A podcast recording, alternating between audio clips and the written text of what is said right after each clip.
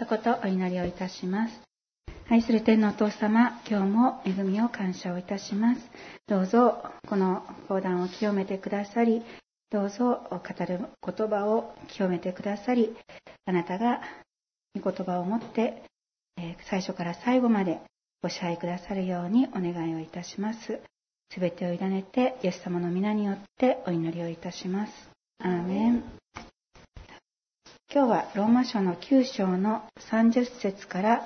33節までです。レジュメのお読みいたします。では、どういうことになりますか？義を追い求めなかった違法人は義を得ました。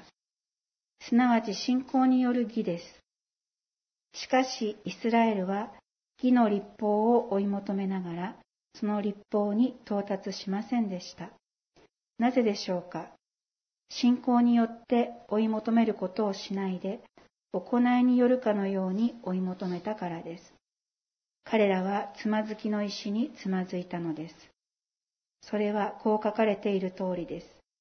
見よ、私はシオンにつまずきの石、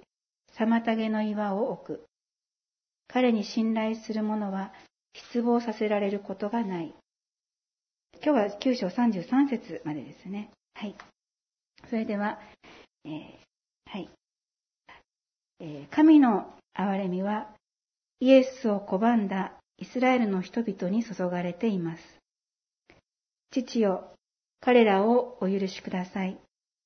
彼らは自分が何をしているのかが分かっていないのです。ご自身を十字架につけたイスラエルのために祈られた鳥なしがそのことを明らかにしています。イスラエルは神に選ばれ、神の御心である立法を授けられた唯一の民でした。他国の民は神がイスラエルを守り、イスラエルと共におられることを見て、イスラエルとイスラエルの神を恐れました。エジプトを脱出した荒野でも、神はイスラエルを昼は雲の柱、夜は火の柱の中に臨在され、イスラエルの民を導きました。サウル、ダビデと王が建てられ、イスラエル国家が建国されてからも、神はイスラエルと共におられました。イスラエルの存在を通して他国の民は神を知り、その中のある者たちはイスラエルの神を信じたのです。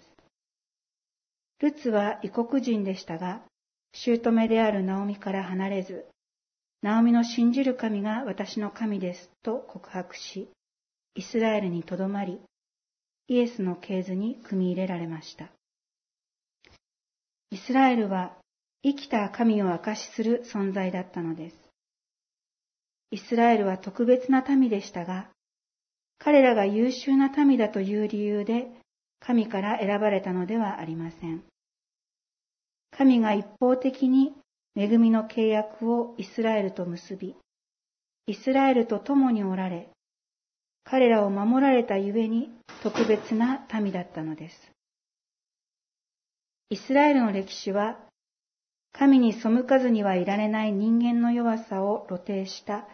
罪の歴史と言っても言い過ぎではありません。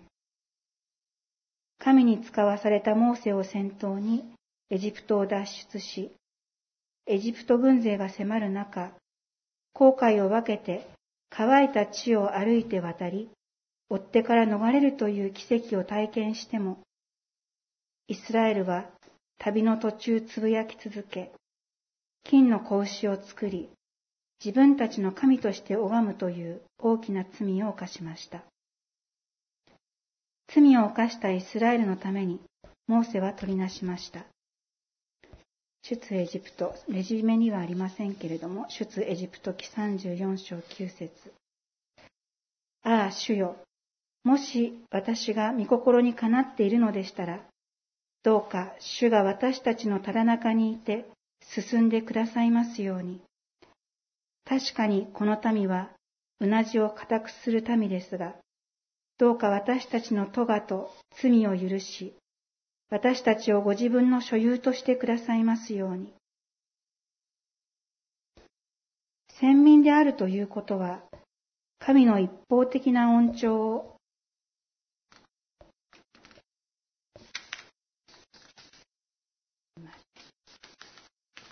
神の一方的な恩寵を一心に受けている民であるということなのです。憐れみ深い神は、イスラエルの悔い改めることを忍耐深く待ち、愛し続け、見捨てず共にいてくださるのです。しかし、イスラエルは、先民であることを誇り、神の見教えである立法を委ねられていることを誇りました。立法主義に陥り、神の御心を無視し、立法を行う自分の功績によって神の義が得られるかのように追い求めました。パリサイ人、立法学者は、立法を行うことを重視して、神の立法を犯す罪人たちを軽蔑し、裁きましたが、イエスは罪人の理解者となられたのです。なぜなら、父なる神は、人が肉に過ぎないことを理解し、心に留めておられるお方であり、忍耐の限りを尽くして、イスラエルがご自身に立ち返ることを待つお方だからです。父なる神の御心をイエスは表されたのです。イスラエルの歴史を見るときに、神の御心を無視して、イスラエルを惑わし、過ちに導いたものとして、王や祭司が挙げられます。神から使わされた預言者を迫害し、殺したのは権力を与えられた王、また祭司だったのです。新約の時代でもイエスを十字架につけるように群衆を先導したのは宗教指導者である祭司長、パリサイ人、立法学者でした。彼らに逆らうことはイスラエル社会では存在の死を意味しましたから、イエスを信じたいと思った人が多くありましたが、彼らを恐れて信仰を告白できませんでした。国家に影響を及ぼす力を持ち、本来はその権力でイスラエルを正しく導くべき人々が神に逆らうものとなり、イスラエルを国家の滅亡へと導き、イエスのもとに行きたい人の妨げとなったのです。そのためイエスはパリサイ人、立法学者のことを目の見えぬ案内人たちと表現しました。このようにして盲目の案内人によってイスラエルに与えられた救い主はつまずきの石として捨てられたのです。上に立つ者が導く人々に与える影響は大きく、神から負わされる責任は重いのです。人々を過ちに導く指導者だけでなく、信仰の父とされるアブラハムでさえも、自己保身のため、妻のサラを妹と偽り、王に差し出すという失敗を繰り返し、またイスラエルを正しく導いたモーセも失敗のために約束されたカナンの地を目前にしながら入ることを許されませんでした。近年の素晴らしい宣教の働きに用いられた牧師たちも失敗を免れなかったことを思うとき、誰もが失敗しうる人間の弱さ、危うさを痛切に感じます。そして自身の中にもその弱さを見るとき、心細くまた悲しくなります。詩編19編13節をお読みします。あなたのしもべを傲慢から守ってください。それらが私を支配しないようにしてください。その時私は大きな背きから解き放たれて、全きものとなるでしょう。私の口の言葉と私の心の思いとが見前に受け入れられますように。主よ我が岩、我が贖い主よ。詩篇の作者はこのように歌っています。私たちが大きな罪から逃れるには、神に祈り、助けを仰ぎ求める以外に方法はありません。第一ペテロ2章の1節から6節までをお読みいたします。ちょっと長いですけれどもお読みします。ですからあなた方はすべての悪意、すべての偽り、偽善や妬み、すべての悪行を捨てて、生まれたばかりの血のみ子のように、純粋な霊の父を慕い求めなさい。それによって成長し、救いを得るためです。あなた方は、主が慈しみ深い方であることを確かに味わいました。主のもとに来なさい。主は人には捨てられたが、神には選ばれた、たっとい生ける石です。あなた方自身も生ける石として、霊の家に築き上げられ、神に喜ばれる霊の生贄をイエス・キリストを通して捧げる聖なる祭司となります。聖書にこう書いてあるからです。見よ、私はシオンに選ばれた石、たっとい要石を据える。この方に信頼する者は、決して失望させられることがない。私たちはイエスの慈しみを味わいました。私たちのうちにある笑って見過ごすことのできない深刻な弱さと醜さも、日の光に照らされて跡形もなく消え消え去る朝露のような儚い神への誠実も、イエスはすべて見通されます。それでも私たちに生きよと御手を差し伸べてくださるイエスの慈しみを味わいました。イエスは私たちのために罪の呪いと裁きを受ける恐怖、そして孤独に立ち向かってくださいました。十字架にかかり、死に、読みに下り、蘇り、罪と死の力に打ち勝ってくださった主イエスの力と慈しみを私たちは味わったのです。主のもとに来なさいと聖書は語ります。私たちは恐れることなく、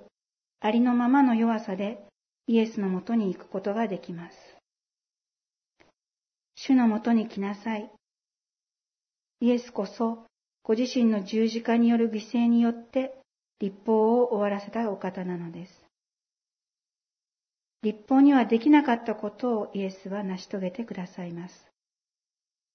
つまずきの石として捨てられた救い主は、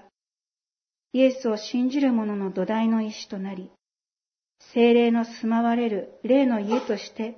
私たちを築き上げられるのです。聖書を通して、祈りを通して、神の語りかけを聞き、神の愛、清さ、正義、憐れみを知るものとされて、イエスに従っていきたいと願います。主のもとに来なさいと聖書は招きます。時に激しい試練が私たちに襲いかかります。それでも私たちのために十字架の苦しみを忍ばれたイエスの愛が私たちの土台には据えられています。イエスは私たちと片時も離れず共にいて、共に苦しみ、痛み、苦難を乗り越えさせ、私たちの信仰を揺るがないものとしてくださると約束してくださいます。主のもとに来なさい。イエスにすがる私たちには栄光に輝く神の国が約束されています。イエスに信頼する者は失望させられることはないのです。すいません、これで終わり。すいません、お祈りさせてください。愛する天のお父様、尊い皆をがめて感謝をいたします。本当にあなたのあなたは私たちと常に共にいてくださるお方であることを感謝いたします。私たちは自分を見る、詰めるならば、絶望しかありませんけれども、私たちにはあなたの土台が据えられていることをありがとうございます。あなたを見るときに、私たちは決して失望させられることはないと、あなたの約束を感謝いたします。私たちもこれからまたあなたを見上げて歩んでまいりますから、どうぞ私たちがあなたの御国に帰るその時まで、一足一足支え、本当に、傷のないものとして、神様、あなたの身元に立つことができますように、導いてください。イエス様の皆によってお祈りいたします。アーメン